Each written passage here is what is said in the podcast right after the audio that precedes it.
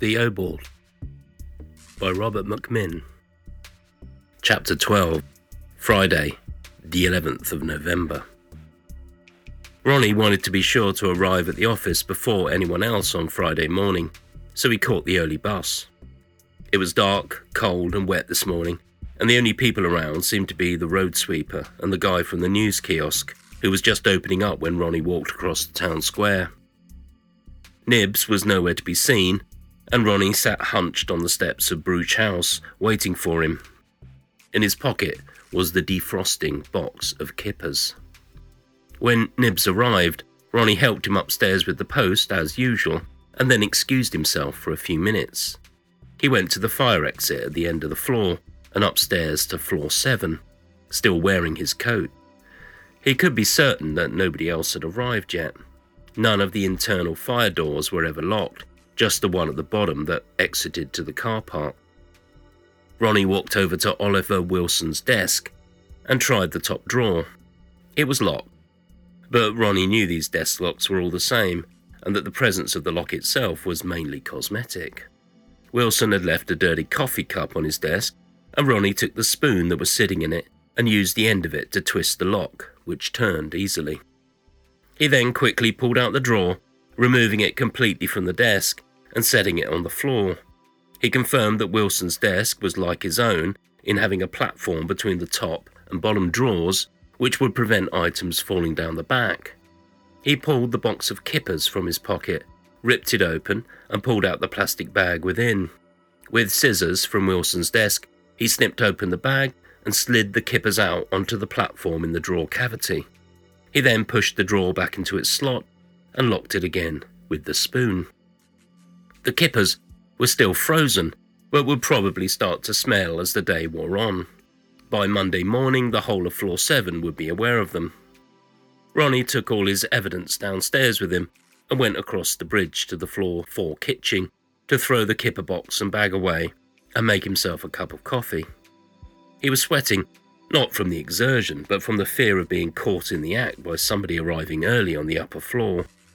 He wiped his face with a tissue from the dispenser, then went back to help Nibs with the post. Once the tension had diminished and his pulse had returned to normal, Ronnie couldn't stop himself smiling as he worked through the morning, alphabetizing his post and making notes on the database about CND rallies, anti war protesters, and anti cruise missile demonstrators. When Mel came down mid morning, he looked up at her with a big grin on his face. What's up? she said. Nothing, lied Ronnie. Friday, I suppose. What news? I was right about Tender Mercies. I've booked tickets. We need to leave at 4 and catch a train at 4.21. If we run, we can make it. We can be at the NFT by 6 for the film. Good, said Ronnie, cheerfully. What are you doing for lunch? Nothing. What do you want to do? I thought you went to the pub on Fridays. I fancy getting a coffee from the Italian stall in the market. Someone recommended it to me. I think they sell sandwiches too. Okay, 12? She left, moving like a cat through the filing racks. Ronnie admired her bum in her tight black trousers as she walked away. At noon, he met her in the lobby and they walked down to the shopping centre together. Why are you so full of yourself today? she asked when she saw him grinning again. I can't tell you. Honestly, I wouldn't want to burden you with what I know. It's nothing serious, but you'd rather not know, really, because then you'd feel the need to tell someone else, and before long, everyone would know. She punched him on the upper arm. Tell me, You'll find out next week and suspect it has something to do with me, but you won't be sure which is the way it needs to be. He made to ward off a further punch, which didn't come. She frowned, but didn't pursue it. They walked round to the indoor market and wandered around looking for the Italian stall. Neither of them had ever been to it, though it was often discussed.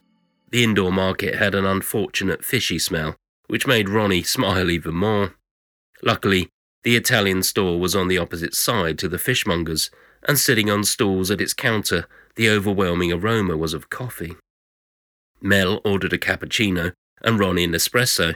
They shared a large chicken salad sandwich made with a new style of bread called a ciabatta. You can't get coffee like this anywhere else, said Ronnie. I suppose not. You're at the factory all day tomorrow? she asked. Not all day. We're starting after lunch and then we'll go on till we can't stand any more. How much do you need for a record? Oh, I think 40 minutes is the ideal. Most of our songs are between 3 and 4 minutes, so I think we'll aim for 12 tracks. When they returned to the office, Ronnie learned there was to be another short staff meeting, same place, same time as the week before. He worked for an hour, then joined the others from floor 4 at 2, down in the staff break room.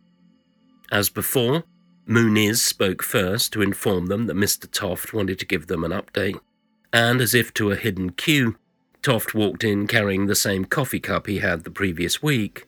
Ronnie wondered about the theatricality of his entrance, given his suspicion that Toft was given the same talk to each floor in turn. Good afternoon, everyone, he said cheerfully. He made eye contact with Ronnie and smiled. This appears to be becoming a weekly event. I wanted to bring you up to date with the progress in finding the mysterious publication or book, as some people call it. He pronounced it to rhyme with Luke. Well, the good news is we've gleaned a little more information. We intercepted a communication in which someone made reference to page 239 of the book, and a confidential informant has told us that one of the topics covered in it is a method of persuading small independent organisations to join with a larger cause. I want to thank you all for your diligence in bringing these things to our attention, and I want to emphasise to you that no matter how trivial you think a nugget of information is, it will help us form a bigger picture, so don't hesitate to come forward. Thank you. He walked out. Still carrying his coffee cup, Muniz stood up. Any questions? There were none. Everybody trooped back upstairs. The whole charade had lasted less than ten minutes. Ronnie wondered if there wasn't some better way of communicating a simple fact to the whole office. On the way back up, Dave Cooper gave him a look, and they both walked through to the floor four kitchen for a chat. Just wanted to let you know it's all over. That thing we've been talking about. Finished. Today it ends, according to my GCHQ contact. Everything reverts to what passes for normal, the, there's no apocalypse. You will need to get some shopping in for next week. Thank God for that. I didn't want you to worry over the weekend. Ronnie hadn't been that worried, really, because the whole subject had just seemed too huge to take in. He was grateful for the inside information, however, and his already light mood was lifted further. At one minute to four, the fire door banged and Mel appeared moments later at his desk, wearing a black coat over her black trousers and a little more makeup than she'd been wearing at lunch. Quick, she said, we've got about 20 minutes. Ronnie had already packed away for the day, so he grabbed his coat and they both walked briskly from the office. Running down the road, she took his hand. It felt like skipping school. They grinned at each other as they cut through the shopping centre and down the back stairs to its multi story car park, more expensive than the one Ronnie used. The stairs came out onto the ugly back road behind the shopping centre, which would once have been a busy shopping street and now consisted in the main of the blank grey walls of two multi story car parks facing each other like rival castles, and they crossed the street diagonally to Station Road. They reached the steps to the station in good time to buy their tickets and wait on the platform for their train. Well, that was painless, said Ronnie, puffing a little from the exercise. Mel looked at him dolefully and sat heavily down on a bench, her cheeks slightly red from the exertion. There was plenty of room on the train when it arrived, and they settled down opposite each other. It felt good, Ronnie realised, being with her. It felt right. It felt like they worked well together. With Melody, he always felt some kind of dislocation.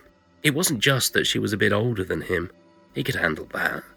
But he always sensed that she was two, three steps ahead of him, or looking down from higher ground, aware of a bigger picture he wasn't seeing. It was unsettling.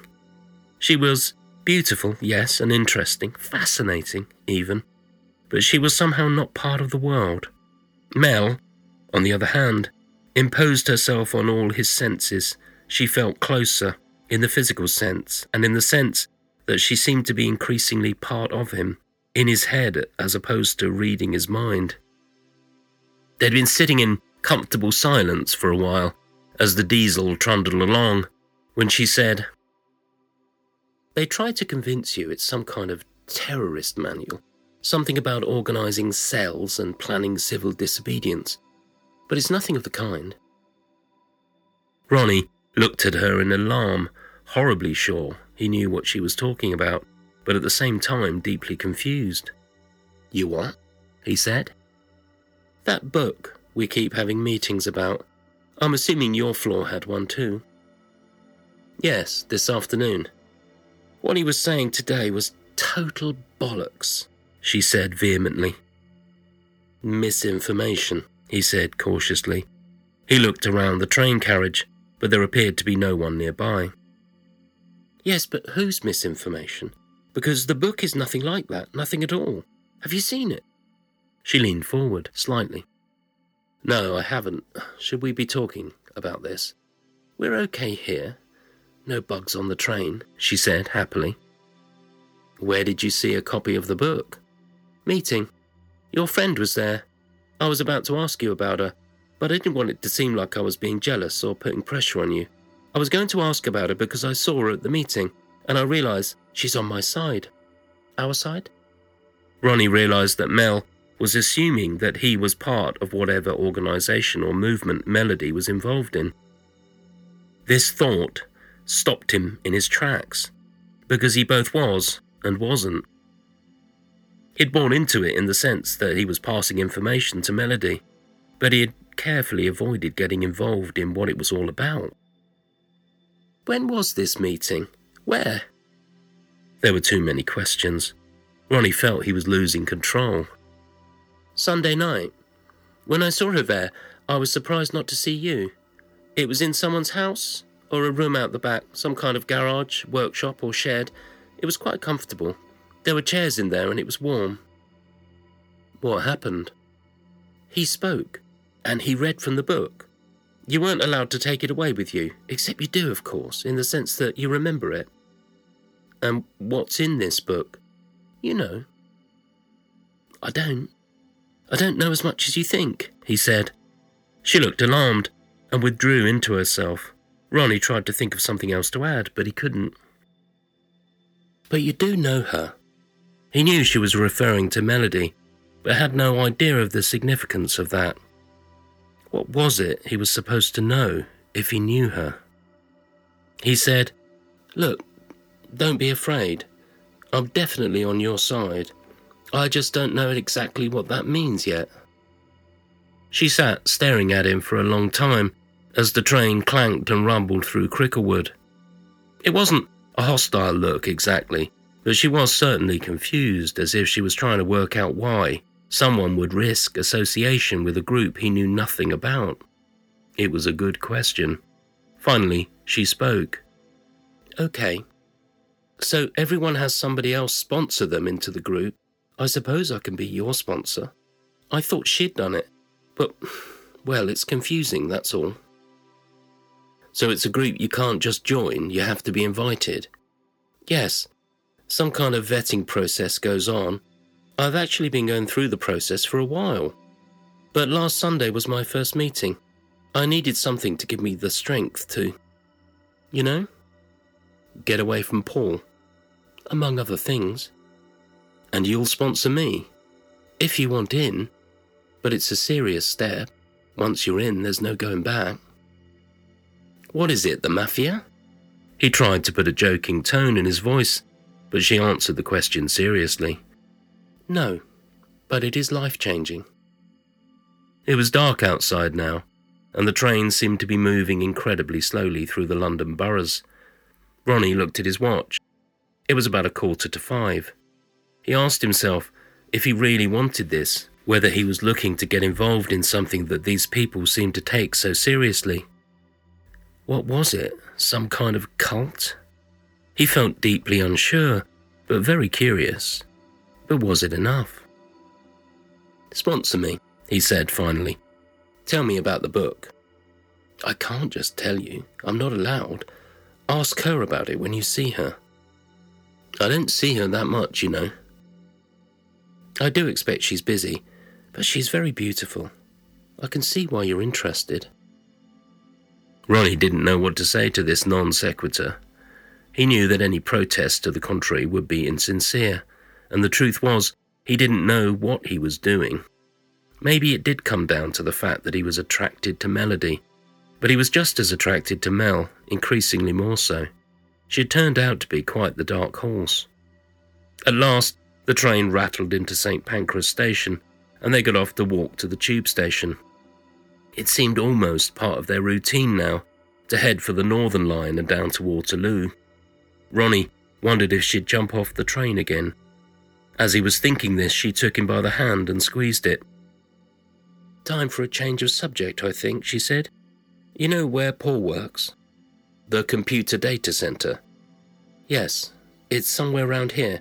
I think you have to go to Russell Square Station, somewhere near there. It's all close to the British Museum or something.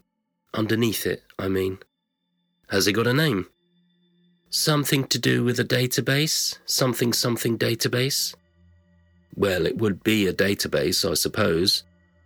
A database that links a lot of other databases, something linking database. They reached the southbound platform and caught their train, arriving at the NFT in plenty of time to collect their tickets. It was Ronnie's turn to pay. They had time to sit in the bar and had a drink and a packet of crisps and then went in to see the film. Tender Mercies was enjoyable if heavy going in places, and afterwards they decided not to walk back to St. Pancras because it was raining. So they caught the tube again and sat together, feeling close to each other once more, not saying very much. Ronnie felt content. Autumn Forge 83 was over, according to Dave Cooper. Mel seemed like she might be the one, or a one at least and the world wasn't going to end in a nuclear holocaust. Maybe it would be worth finishing the album after all. They caught the train, and then in the centre of town caught the bus back to Ronnie's. There were no spoken arrangements, but it was clear she was going home with him. This was very exciting. Mel said nothing about the LPs still strewn all over the living room floor and led him straight to the bedroom. He was glad he'd recently changed his sheets. Afterwards, they were hungry because they'd barely eaten anything, so Ronnie fixed some cheese on toast and they sat up watching a late movie on Channel 4. Mel went to the bedroom to fetch the quilt, and they sat underneath it, half dressed, watching a film they'd missed the start of, and fell asleep in front of the TV, skin to skin. She was gone in the morning when he woke.